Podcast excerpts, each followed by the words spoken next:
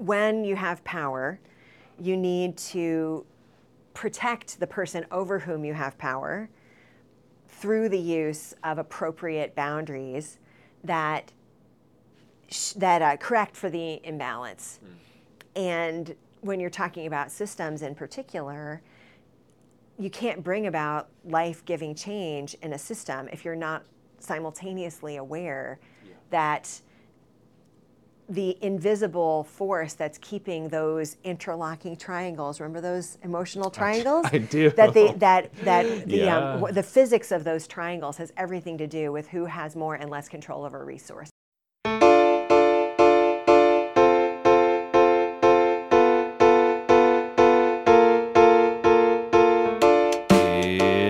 Uncommon Good, the podcast where we chat to ordinary people doing uncommon good in service of our common humanity. My name is Polly Reese. Fam, I am delighted to bring to you today the Reverend Sarah Drummond. This conversation so incredible. We talk all about leadership in so many various forms, and that might be because Reverend Sarah is the founding dean of Andover Newton Theological School at Yale Divinity. She has such an incredible pedigree of so many different positions of leadership. We talk about leadership of systems, leadership of systems in transition, leadership of churches and nonprofits, leadership of educational system, the limits of empathy in leadership, leadership through COVID and change. Quick content warning off the top. We do talk a little about the impacts of white supremacy and racism on all of these systems. We talk a lot about the challenges of depression through COVID. So, as always, if these things are not right for you to listen to, please feel free and switch this one off, and we will catch you in the next one. Moving on from that, I am so delighted for you to hear this conversation. Please enjoy. Are there are there any particular things that you would consider yourself an advanced beginner in in the culinary oh. world? In, in, the culinary world, not one thing. I grew up in a family of amazing cooks yeah.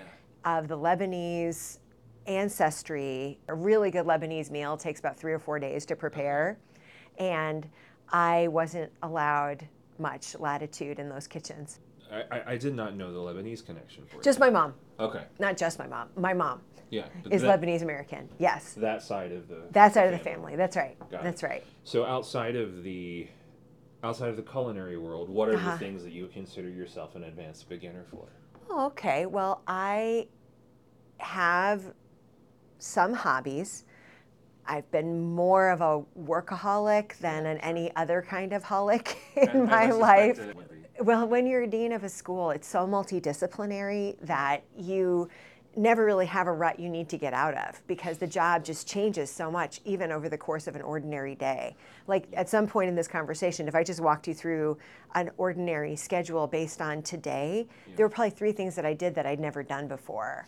So you don't really need hobbies under those circumstances. But insofar as I enjoy activities outside of work, um, I love my pets. Very, very uh, very passionate about my pets and taking care of them and uh, spending time with them. I love to read fiction. Ooh. I'm reading fiction is something that I do for an extended period of time every single day, and I wouldn't miss it for anything. And I have been kind of in and out of really being very uh, focused on fitness, because okay. that's a way that I mean I was joking earlier about my energy levels. It really is um, for me my fountain of youth when it comes to maintaining an energy yeah. level. And then finally, one thing I've always enjoyed is teaching myself how to do new things, especially learning new languages and occasionally learning new instruments.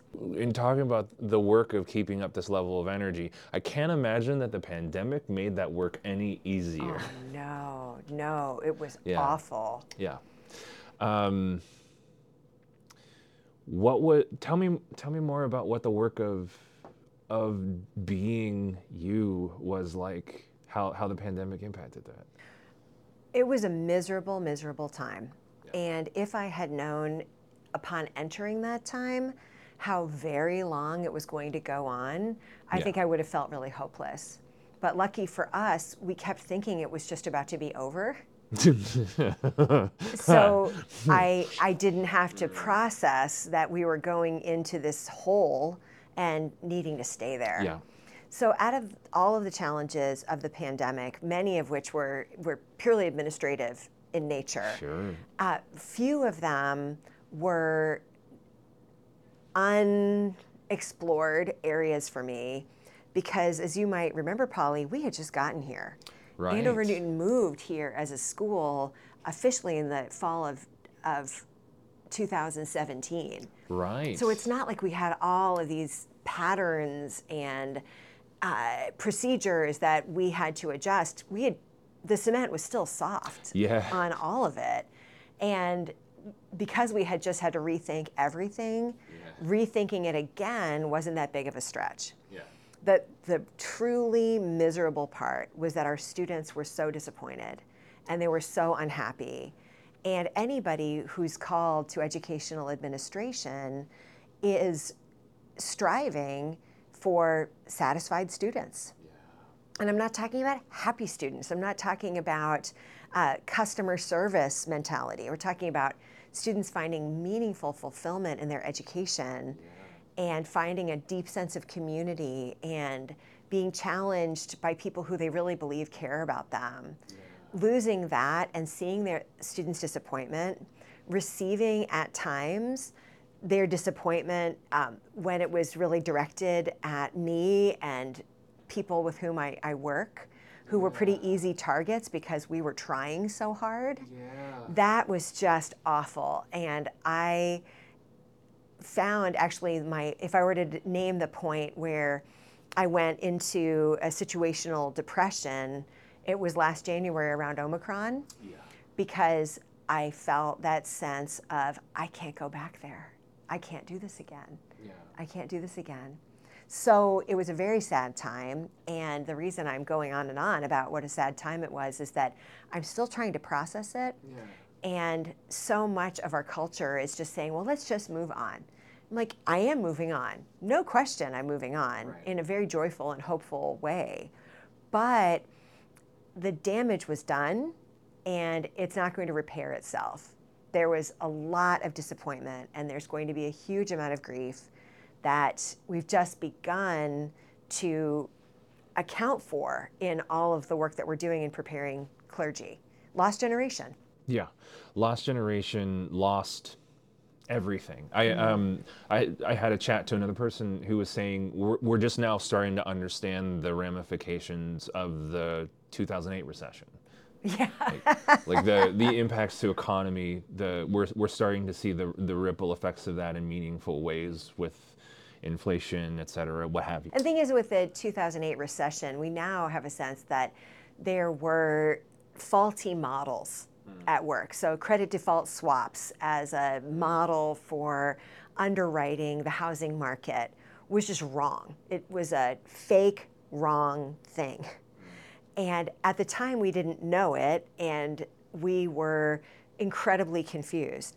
I suspect that 10, 12, 15 years from now, we're going to have a sense of whatever quote unquote trust we'd had in our leaders to make good decisions that keep people safe mm-hmm. were ill founded, especially as relates to economics, race, and public health. Mm-hmm.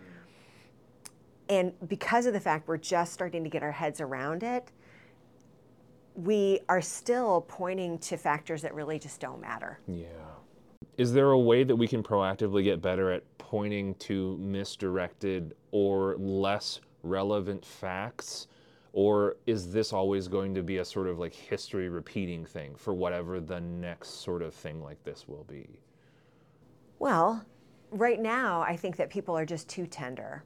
There is not enough, um, you know, if time heals all wounds, we haven't had enough time. We, people who work in religion and education, are still just incredibly anxious about what the future might hold. I had already gone through an existential crisis leading a school that almost went out of business to know that feeling of oblivion on my watch as a real possibility. Most of my colleagues had never been through anything like that before. Not to say that it was so easy for me because of it, but let's just say I, I could recognize what was happening, which was um, the kind of anxiety that comes when oblivion, uh, professional oblivion, uh, uh, oblivion of that which I hold most dear. I kind of know what it felt like, so I knew that this too shall pass, right? Yeah. But let me give you an example of the Sure. kind of um, misdirection I'm talking about that just people aren't ready for yet. George Floyd was brutally murdered by a police officer, and all of us saw it over and over and over again. And police violence toward black Americans is not as acute as the disproportionate effects of COVID on the black community. Meaning, thousands upon thousands of people died due to systemic racism of the pandemic, but it didn't have a focus. And so we all rallied around po- police violence, and hardly anybody was talking about disparities in healthcare. Medical racism. Medical racism is even a term that I don't know if I've ever heard it before right now, Polly. like, we were not talking about it. But I, in my daily life, was in touch with my colleague who is the senior minister at uh, Union Baptist Church in New York. And I was in touch with my colleagues at Southport UCC. Brian Scott buried 30 people in 2020 of COVID. 30 people. Southport had one person even catch COVID. So, what I'm saying is that those are the kinds of topics that are just really hard to talk about because, for me, especially as a white person, to say anything that suggests that George Floyd's murder wasn't the most important thing that's ever happened in history suggests complete cluelessness. And so, it's not a, a good topic to address in those ways. But, but when it comes to systemic change, I work for systems. I am Systems Inc. That's my job. So when I see and hear about systems that are having these disproportionate effects, it's hard for me to know when you start actually looking at the deeper underlying problems. What scope is reasonable for where your ministry context is?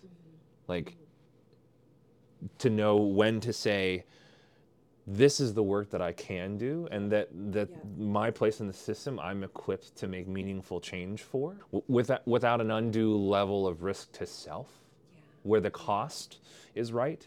Um, to, to I mean to go back to systems, the cost benefit analysis language, and to to know to where I'm not the right person to make this change for any number of reasons. Mm-hmm. But, but to have the trust as well that there are other people who are more properly equipped and perhaps positioned to make that change.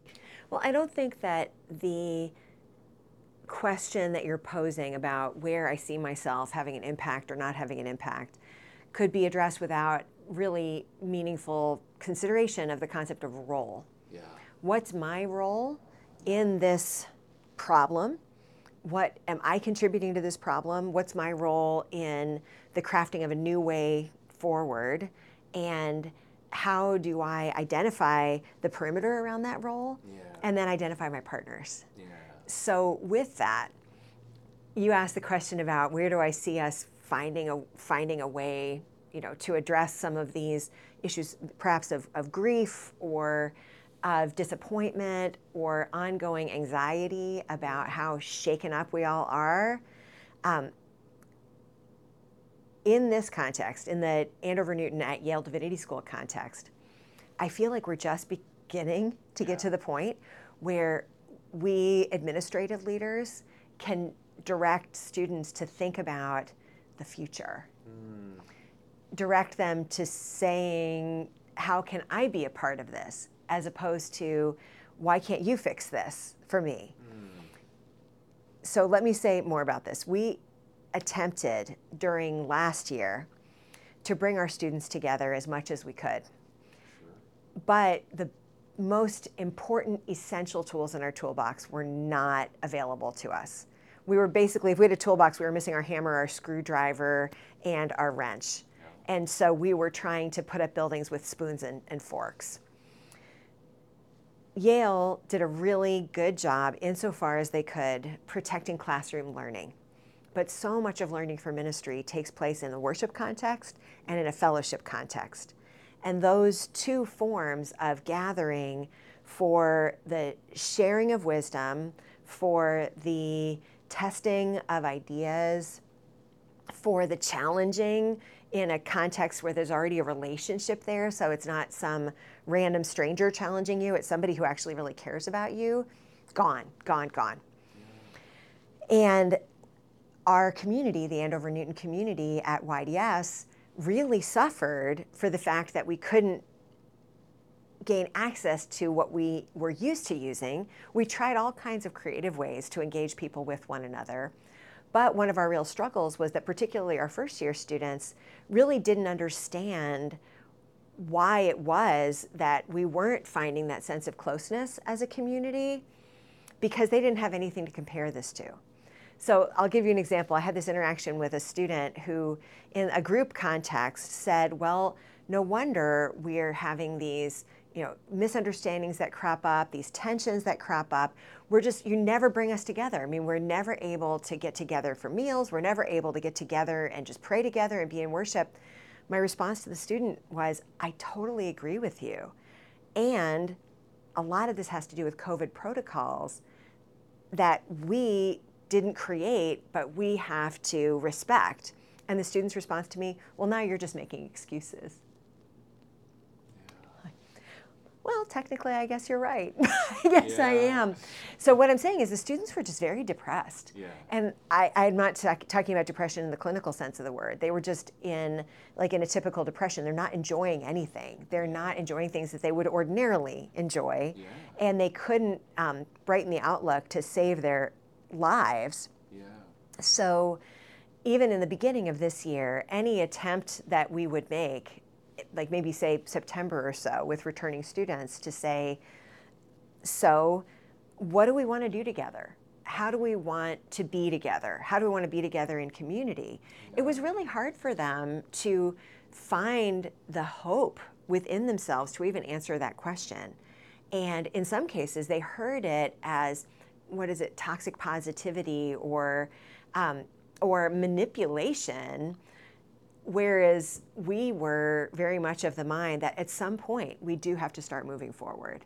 Yeah. And the question that we're asking, how do you want to do this, is really meant to signal that we're not going to do it for you. Yeah. Yeah. We're not going to do it for you. That's No. such that's well that's such an important observation, right? Because that's that that's the, you know, lead a horse to water thing. Um, Provide the convening power Yes. that is educational administration. Provide the context where the questions can, can get asked and answered. Provide the context where the relationships can form and, and, and nurture those relationships. Sure, all of those things. All really good Yeah. things. And ultimately, anybody who's ever worked with adult learners knows that they're going to get out of it what they put into it. Yeah. And the extent to which you take their agency away is the extent to which they'll abdicate responsibility for their own learning. Yeah. You treat them like children that act like children. Yeah. When I'm treated like a child, I act like a child. I could come up with many examples. I'm going to take my ball and go play in somebody else's basketball court. Exactly. Yeah, sure. Um, I wonder. So when when I hear what you've all of these things that you've just said, all of this language goes back to really good systems thinking and and adult learning, which.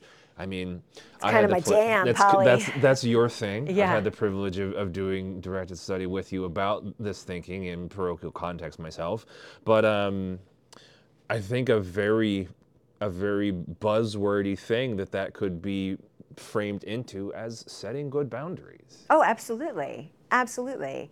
Setting good boundaries is what I talked with my students about in class yesterday. We're learning about, we're moving in my class on leadership and change from a unit on systems theory into a unit on liberation theology. Mm. So we're moving from emotion to power. And boundaries really falls at the elbow of those two topics because best understood boundaries are that which we use to moderate for power differentials. When you have power, you need to protect the person over whom you have power through the use of appropriate boundaries that that uh, correct for the imbalance. Mm.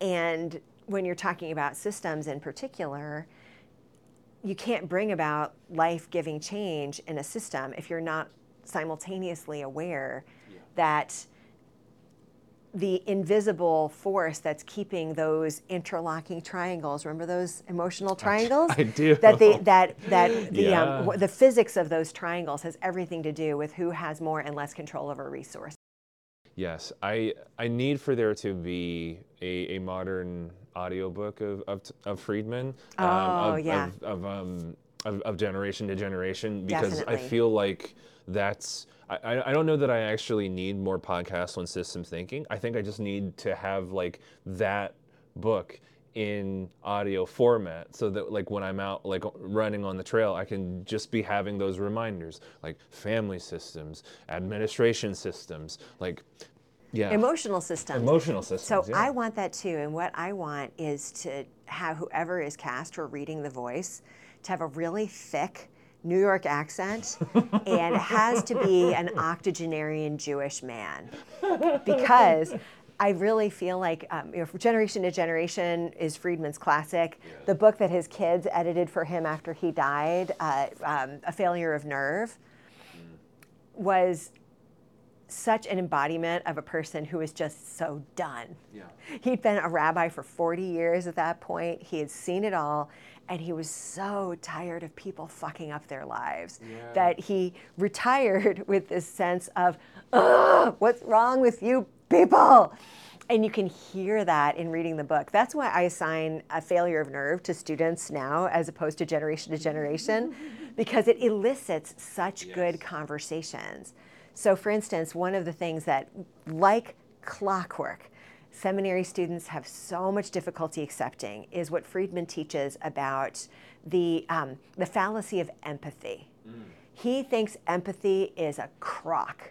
He thinks empathy is manipulative and irresponsible. And seminary students just combust at the idea that empathy does more harm than good. But you know what? You start getting into it and you think, you know, you're onto something there, Rabbi. You are onto something there. And watching students go from being armed resistance to the idea that empathy is not real, that it's not appropriate for a leader, watching them go from being so offended by that to, meh, you know, you got me there, Rabbi is one of my favorite moments in teaching, and it happens every time I teach Friedman. He's there's, I, I, yeah, I, I, mean, from personal experience, I can just say that it, it was it was it, that, that was transformational work for me. Certainly, um, I, I, I have no reason to suspect that I have so many learning differences or career trajectories that would make me different from from another student. So yeah, I I, I would assume so. I want to pivot a little bit. Yeah. Um, I want to I want to talk a little bit about the circle of people that you uh, that you run in that that we apparently have so many folks in common. Um, and I kind of I, I think I I wonder if you could talk a little bit more about the circle and also what was in the water when this incredible circle of leaders were were coming together and could tell me like what it is like to learn for to learn as co-learners among such incredibly strong powerful mostly women. Mm. Oh thank you for that question polly.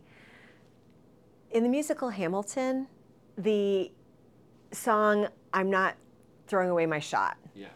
where Alexander Hamilton meets all of these people who end up being really important to him. So, like, uh, so um, John Laurens, Hercules Mulligan, um, uh, Aaron Burr, like he meets them in this bar, right? And they're drinking and they're carousing. And um, I only found out upon reading the the um, libretto of Hamilton that those five or six men actually met years apart and not in one day.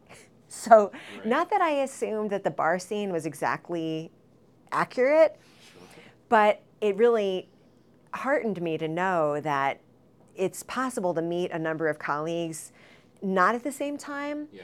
but actually have a, a sense of a circle of wise people, even if they don't know each other. So I have worked with some of the people that you've worked with too. Steph Spellers being one of them. She and I went to seminary together. Um, I've worked very closely with Sharon Kugler, Yeah, who I met years and years after that. I worked for and with Peter Gomes at Memorial Church at Harvard, off and on for about 15 years.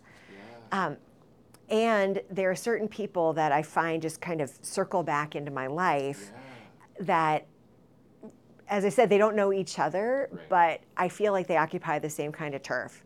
So, just a couple of examples. Uh, this past weekend, I was in Houston. I was preaching at First Congregational Church of Houston in the pulpit of a, a dear friend named John Page. Now, John went to YDS, but I had first met him when he was a first year student at Harvard. I was his academic dean when he was a first year student at Harvard. Then he came to Yale Divinity School, and then he came back to Harvard to work at Memorial Church. So that's where I got to know him. I hadn't really known him when he was a first year student. I assigned his housing, but he was not problematic, so I never saw students who weren't problematic. So I was with John this past weekend, and there was this moment where I looked over at him in the chancel, and I just felt like I had been in that same spot with him yesterday. But the last time we had shared a chancel together was 2007. But here's the thing there is this meeting point, this crux between people who love ministry and people who love education. And the pattern that I've discovered over the years is that we always end up finding each other. Yeah. Most people don't find a job like I have where I'm sitting at the crux. Right. They usually find themselves on one or the other side of it, alternating back and forth. But the people who gravitate toward that particular nexus point just make complete sense to me. They're people who complete my sentences and I complete their sentences. So if I were to just like walk through who is in my circle of confidants, all of them except for maybe a, a couple of exceptions from my college years, really anybody that I met s- from seminary and onward, um, really can't imagine themselves being in something other than education and ministry. And I'm not saying education and religion. You notice I'm here. I'm not leaving for AAR. I'm not packed for SBL. I don't go to that shit, man. I'm a ministry person. I am not a religion person. I'm not that interested in religion. it's not that important to me. But ministry is everything. For me, ministry is yeah, yeah. everything. So that's a good that's a good question, and I think a follow up that I would love to make that distinction for. How much of that work of finding it almost feels like what you're describing is finding your tribe along the continuity of time. Sure. How much of that work is helped by the benefit of of, of position of, of, of being mm-hmm. being in education education administration to where that component is a part of a place and how much of that work mm-hmm. is comes from the the self knowing of what sort of people am I looking for and how do how do I go and find them? That's a really wonderful question. I'm sure you're hearing that a lot in these interviews. I certainly I am self-aware enough to have very few friends. And what I mean by that is that I don't I enjoy being by myself. I don't I'm as extroverted as they come, but I enjoy my own company and I don't need to just hang out with people. I have very very dear friends who add a lot to my life. I have people to whom I am so deeply loyal that I don't really care whether I like them or not. I'm just loyal to them because we have these shared passions and shared commitments. Mm. I don't even think about whether I like them or not. I don't have time, really. So when you ask the question about does it come down to kind of the shared space or the shared commitments, um, I would say that it probably has more to do with the shared commitments. Mm because those really do transcend any one time in my life or any one space where I've been in ministry. That said, since I've moved to New Haven again, so I, I, lived here when I was an undergrad and then I moved back as a grown up, sure. I've made two friends. Like I have two friends, and I feel like I've won the lottery that I have two yeah. friends that I've made since I've yeah. been here. Wow. And they have tons yeah. of people I care about no question. But I think about, like you said, my tribe, like my circle of people. I think about those relationships in, in the context of a both mutual and reciprocal kind of relationship where they tell me their problems and I tell them my problems. Whereas many of the other relationships I have are, are um, they're mutual, but they're not necessarily reciprocal. They're the person who, like, when they come like the, the the friends are the ones if if I were hospitalized, God forbid, if I were hospitalized, I don't care if they see me puke. Yeah. Whereas the other ones who are coming to see me as like a pastoral visit, I'm really trying not to puke while they're in the room. I'm really trying to kind of usher them out before I do something really, you know, colorful. um, it's wonderful to hear you laugh, though, Polly. laughing is laughing is great. I, I mean, like half of the, the work of this podcast is finding moments of levity in in the midst of like talking about really difficult and sometimes grave or at least heavy if not necessarily difficult things um, so, so maybe that's important, and, and maybe we should lean into that a little bit because there's something that I've enjoyed um, in my tutelage with you, and this is my experience. You have a capacity to deliver very, I would not necessarily emotionally difficult, but conceptually complex and nuanced content with levity. And I don't see that in most of my colleagues, certainly not speaking ill of any of our colleagues here at Yale, not that not that levity is is the goal or necessarily a requirement, but I do notice it, and I do know some of the science around how humor impacts our capacity to learn. So I, I wonder um, if you can speak more about how, how you how you you use humor and levity in pedagogical techniques. I'll I'll narrow a little bit more. Is that intentional or is that something that has come just that, that just sort of comes naturally from from personality? Mm. Oh, that's a wonderful question. I have always appreciated people with a good sense of humor. Yeah.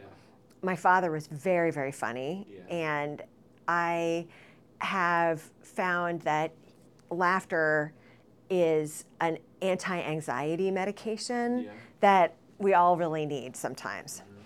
The best comedians are ones who simply say something that's true that we never thought of before, mm-hmm. something that's true and ironic that we maybe never thought of before.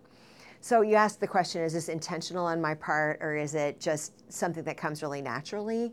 I think that my respect for humor is something that's very intentional because I think that there are some really ironic, downright weird dimensions of being a person of faith, trying to be a good person in community. It's just kind of hilarious when you think about the just outlandish notion that we should get together and sing songs and talk to a mysterious force and stand up and sit down. It's just weird, really. And if we let it be a little weird, we can let it be a little bit wonderful. And if we decide that being weird is not within our comfort zone, yeah. then we run the risk of becoming totalitarian, yeah. saying, this can't be weird, so I have to make it normative. I have to make it what everybody needs and that's not okay, right? Mm. So the first time I ever got intentional about humor, I took a class on humor writing when I was the summer between my first and second years of college. And I took it because I wanted to take a writing class and it sounded like a good kind of framework for me. And one of the things that we did in that class was watched a ton of stand up. And I think stand up is so similar to preaching that I, I would say that there are certain things that have influenced my preaching, none more. Well, the first, the first thing that, the most influential thing that's affected preaching for me is that I taught aerobics for a long time. Yeah. And teaching aerobics gets anybody over um, stage fright Yes, yes, yes. because you literally have to keep talking when you can't breathe very well and you're physically so exposed but you're focusing on what they need not yourself Yeah. and when you're focusing on I'm pointing to like my, my students back there because the mirror is here you're, Yeah. you're so focused on helping them to enjoy and find to enjoy the process of finding a version of this class that's fun and fit making for them Yeah. that you kind of get over yourself. And that really helped me to be a very um, non anxious public speaker. I wouldn't say confident, but non anxious. non anxious. But the second biggest thing was really uh, watching a ton of stand up. Because stand up comics, like the really brilliant stand up comics, just tell true stories in a way that doesn't try to, to um, correct for their weirdness. So Eddie Murphy, who I actually think, I mean, you know, complicated person, of course, but Eddie Murphy is, I think, in a class by himself Oh, yeah. when it comes to stand up. And all of his early stand up, he even talks about this. I think it was in Delirious, which was, I think, his second album. Yeah. He talks about how his, all of his early stand up was about pooping. and all he did was, as like as a, a 10 and 11 year old, was described pooping in really graphic detail. And people were falling down laughing. Yeah. because of just first of all his unflappable descriptions as a younger person. And second they just are laughing at the familiarity of it. So when i am for example um, giving a talk about leadership and describing patterns of human behavior that are just silly they're just kind of ridiculous. And yet I'm not saying it in a way that's dismissive of other people because I'm doing the same thing. If people don't find it funny, they're going to find it depressing Yeah. because it's so intractable. So I'll make some kind of generalization like, oh yeah, the here's an example. Oh yeah, the trustee board in most churches is made up of people who have retired, are on a fixed income, and they are so anxious about their own retirement savings that they play that out in the church setting, saying we can't ever spend mm. money on anything ever. Mm. And when the pastor wants to go to the meeting to talk about how it actually would be really good for the mission to make some changes to the space, they say that the pastor's not invited.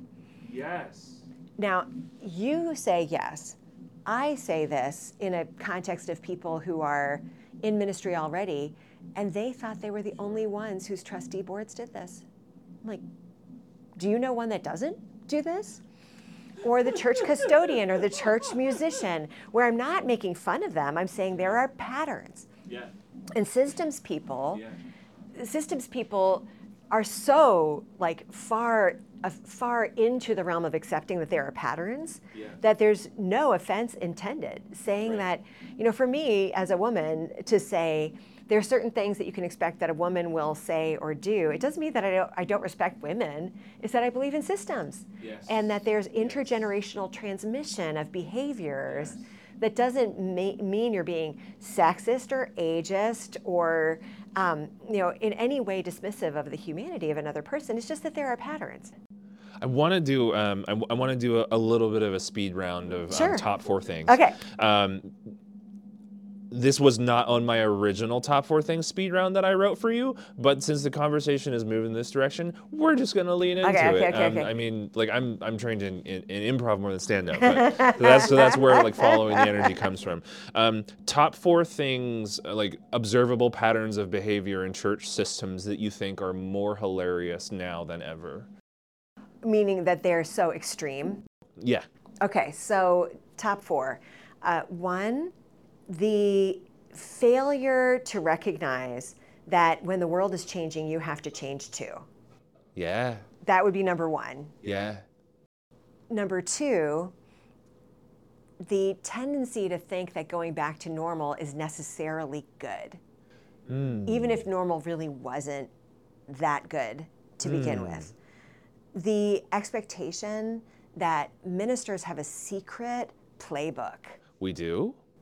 Exactly. The secret playbook where we know exactly how to handle it when an unprecedented series of events takes place.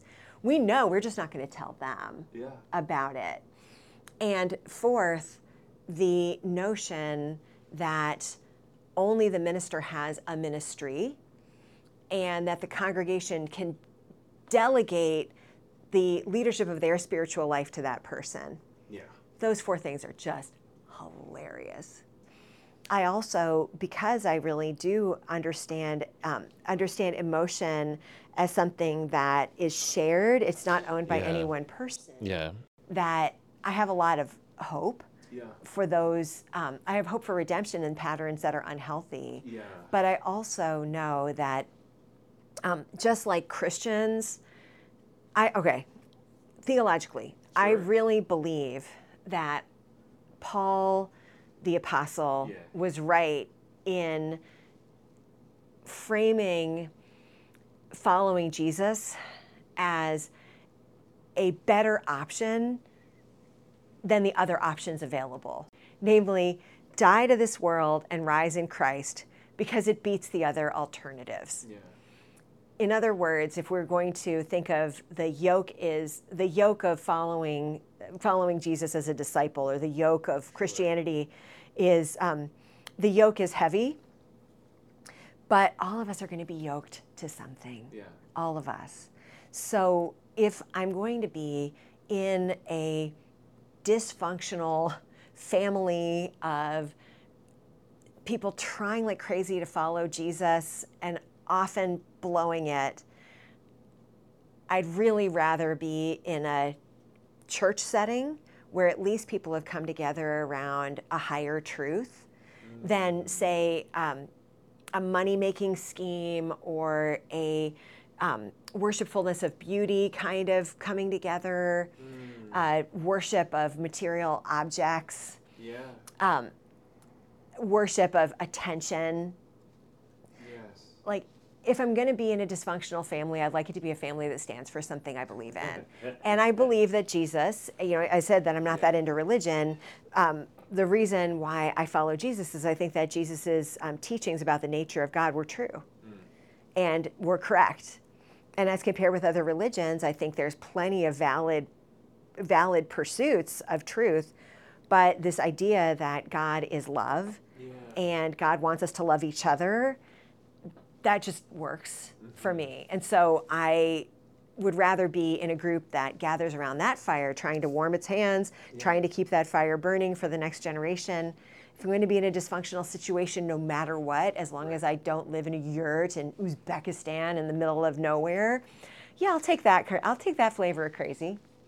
That flavor of crazy tastes just fine. That um, th- that yoke is comparatively easy compared to like the crushing hand of the Roman plutocracy. compared to the crushing hand of idolatry, greed, selfishness, oppression, instrumentalization, yeah. basically all the success- successors to the Roman emperor. There you go. Yeah. I've got another top four for you. Okay. Um, top four uh, stand-ups, um, and why? Uh, well, I already said Eddie Murphy. I love Tig Notaro uh, because of her dryness.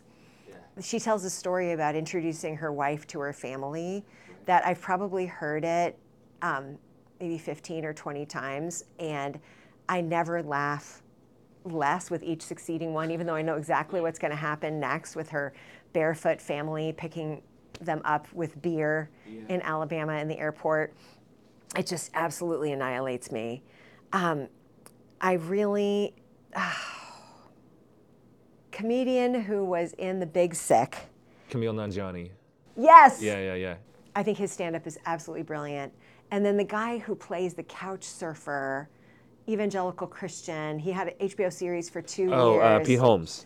Thank you. Yeah, yeah, yeah. Those, I think they're brilliant. Kumail Nanjiani has a, a- an affectation that I really appreciate, where he just, you get this sense that he's watching everything from a distance. And I'm never able to do that. Like, I am so in it. I'm so in it. So, and then as I said, with the other um, two, there's just a, a kind of a, a truth telling honesty. I mean, Tig Notaro and Pete Holmes just tell stories. Yeah.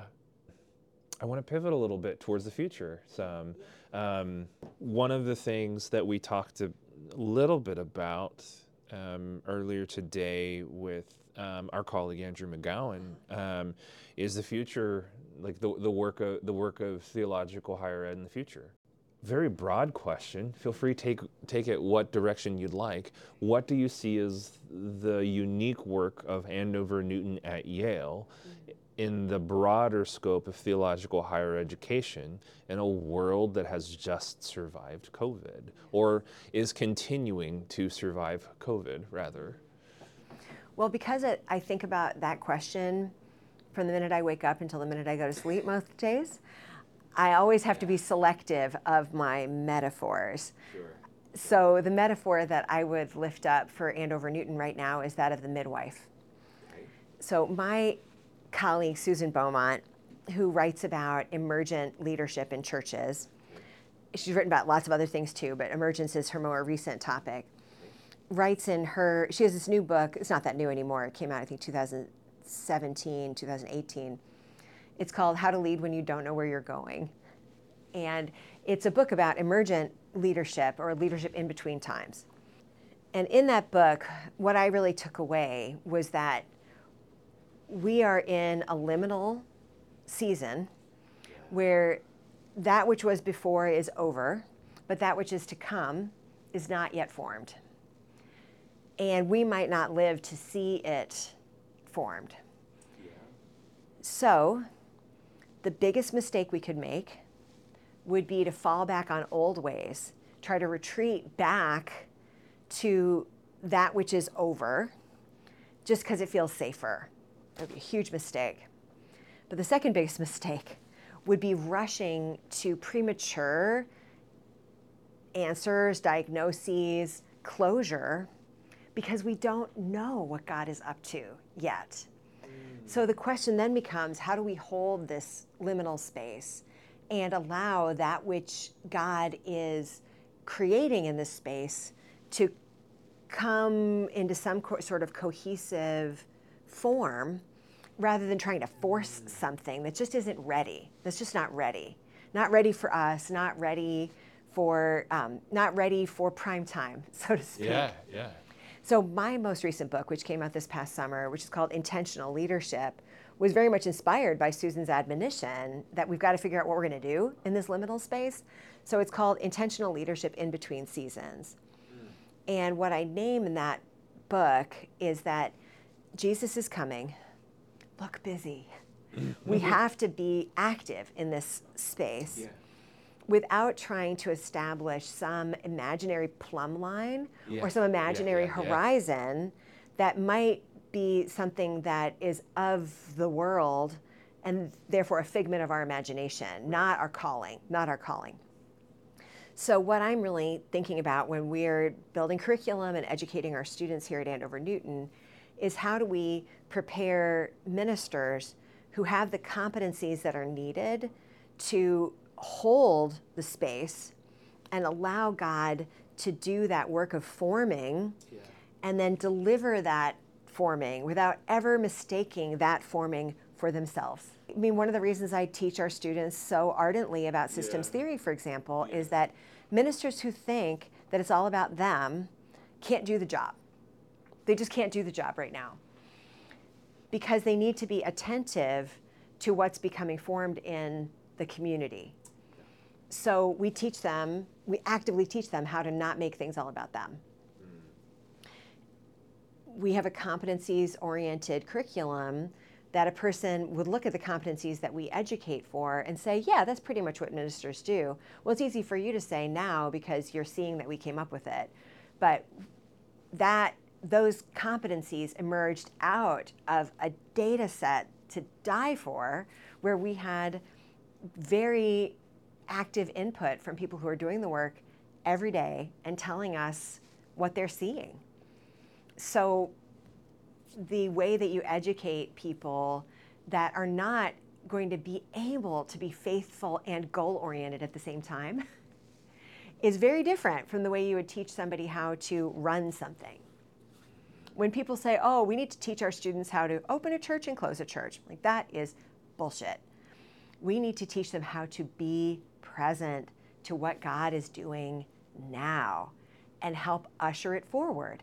The results are not something that our students are prepared to claim to know. They need to have the kind of education that will make it possible for them to, to speak and to listen and to share a vision, and then God will help us figure it out.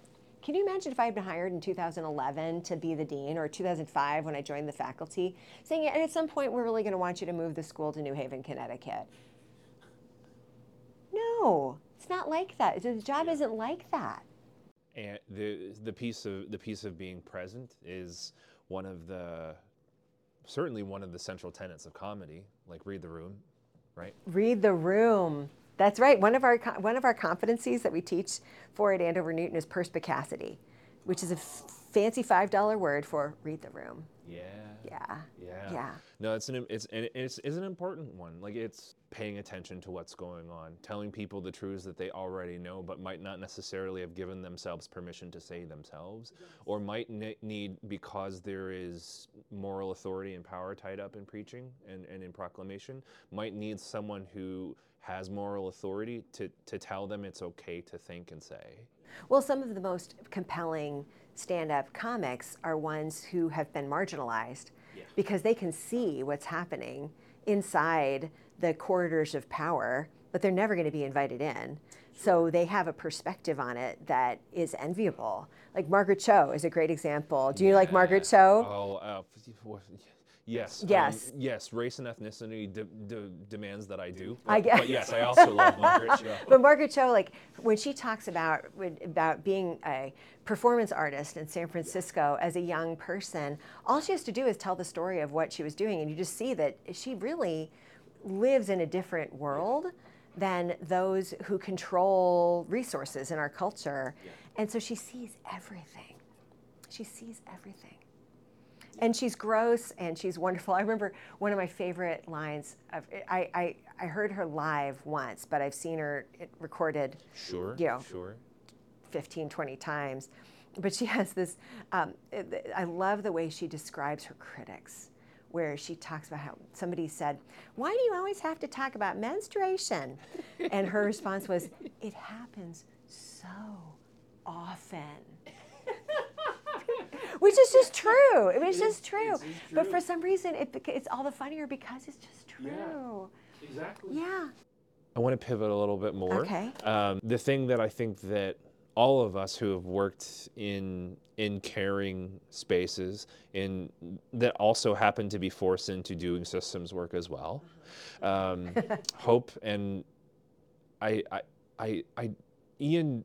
Um, our our friend Ian down the hill, Ian Oliver, told me that I I'm no longer allowed to use the word resilience because, because so many people are tired of it. Oh, I've hearing heard it. this. I've heard this uh, from his colleague Sharon too. That students just hear it as a, um, I don't know, some kind of cop out. Like I don't need to make things better for you because you're so resilient. It's a dog whistle. Like it, it's really become that by this time. But um, the piece I, I think that's important is I'll, I'll use the language of tending the wellspring. Um, our, our friend and collaborator uh, Shane Claiborne talks about tending the garden. Uh, I wonder if you can talk with me. Be, in addition to the work of, of physical wellness, what sort of things, what sort of practical things you do to tend the, the inner wellspring that keeps you going? Because it definitely seems like there there aren't a lot of people in our world to think that the world is headed in the right direction. Uh huh. Uh huh. Yeah. What are those things for you? Well, when it comes to what direction I think the world is is heading in, I, I honestly um, sometimes have to just actively work to let go Yeah. and say the direction the world is going is in many ways none of my business. I can only work within this membrane, this cell, C E L L, um, and try to make it um, as healthy and contagiously beautiful as I possibly can. Yeah. And I really relied on authors like Adrienne Maree Brown, who I can tell you love Adrienne Maree Brown, um, in, in thinking about just the completeness of tending one's responsibilities and stewarding them really well. Because if you start thinking just in these such global terms, uh, one can't but get discouraged and possibly even less effective in that that fractal unit that you're responsible for. Yeah, so yeah, yeah, so yeah. with that world going right direction, world going wrong direction, world going to hell, who knows? Here's what here is what keeps my well full. One is that I read this acronym. I was going through a really tough time, and I read this beautiful acronym um, in a book that I don't remember what the book was. I don't even remember what the book was about, but it was an acronym NURSE, which st- stands for nutrition, understanding, rest, spirit, and exercise. And so it was some kind of prescription for uh, mental health, brain care, like just kind of basic, basic brain care. So I take those five steps very, very seriously. I try really hard to eat well. I don't eat. I'm not like crazy. I mean, I like I like uh, I like some processed food. I like food a lot. Understanding, meaning seeking out whether it's therapy, whether it's talking with a confidant. Uh, rest, I'm vigilant about sleep. Yeah. My sleep hygiene is immaculate. Um, spirit, like worship, Yeah. Yeah. life, and exercise. So that kind of first aid, that kind of uh, mental um, well-being keeps my well very full. Yeah. Um, I'm quite sure that reading, because it gives me so many new ideas, is filling my well all the time. And as for kind of what keeps me hopeful, is that I really believe in what I do. I really believe that the church, even as it is now, is a setting in our culture of moral reasoning and meaning making. The society that lacks moral reasoning and meaning making makes terrible mistakes, hmm. makes terrible mistakes. So the church is doing that now, poorly. And yet, I actually don't mind the idea of dedicating my career to holding a shell, keeping it healthy enough that when God makes this next thing happen, whatever it might be, Yeah. that there is some kind of faithful remnant there. There is an ember upon which somebody could blow. Kind of like how the Irish saved civilization was that book, The Irish Saved Civilization, by keeping keeping the art that made the Renaissance possible. I feel like a learned clergy serving faith communities is so worth it Yeah. is so worth it that I don't get the discouragement one would feel of um, throwing all my energy at something that doesn't matter. there's there's so much wisdom in that, so much self awareness in that. Um, that is that, that is incredibly refreshing. We have just one more question left. It is the question that we ask everyone that we end on is what do you want the world to look like when you're done with it? Oh, wow. I just preached this past weekend on the true nature of joy. Ooh. And I was preaching, it was the, a passage from 3rd Isaiah, the one about how you um, build the houses and live in them, and take spouses and make babies with them, and anybody who lives to be less than 100, that's going to be the big shocker. Yeah. Uh, so, in any case, Isaiah is painting this really um, this utopian future to Babylonian exiles Yeah. who've just come home and found out that Judah had kind of moved on without them. For the listener who doesn't have uh, the ha- have a lot of experience with um, academic theology. The book of Isaiah, as it appears in the Bible, we believe with a fairly reasonable level of historicity that it was written in three, it was actually three different things that were written and then sort of smushed together. But please continue. and written to three different types of audiences. And this particular audience, so the last part of Isaiah is written to people who had been told that they would return home and everything would just be perfect. And they've gotten home and it's not. Yeah. So, the thing that I zeroed in on in this sermon is the fact that as Isaiah is making all these promises of what is going to get better, the first thing that he promises is that you will have joy. Mm. Then food, then shelter, then long life, then healthy babies. Like it, those things all come after. And the reason it's on my mind is because I was struggling with this passage. You know, I was wrestling with this passage all week. And where I found a framework that really helped me is of all places, and I can't believe I'm saying this out loud, but in uh, George Marsden's biography of Jonathan Edwards. So, Jonathan Edwards, and if your listeners don't know who Jonathan Edwards is, you're in very good company. But he was an 18th century, yeah, really probably the person who um, uh, evangelical Christians and progressive Christians both claim, with caveats, Yeah.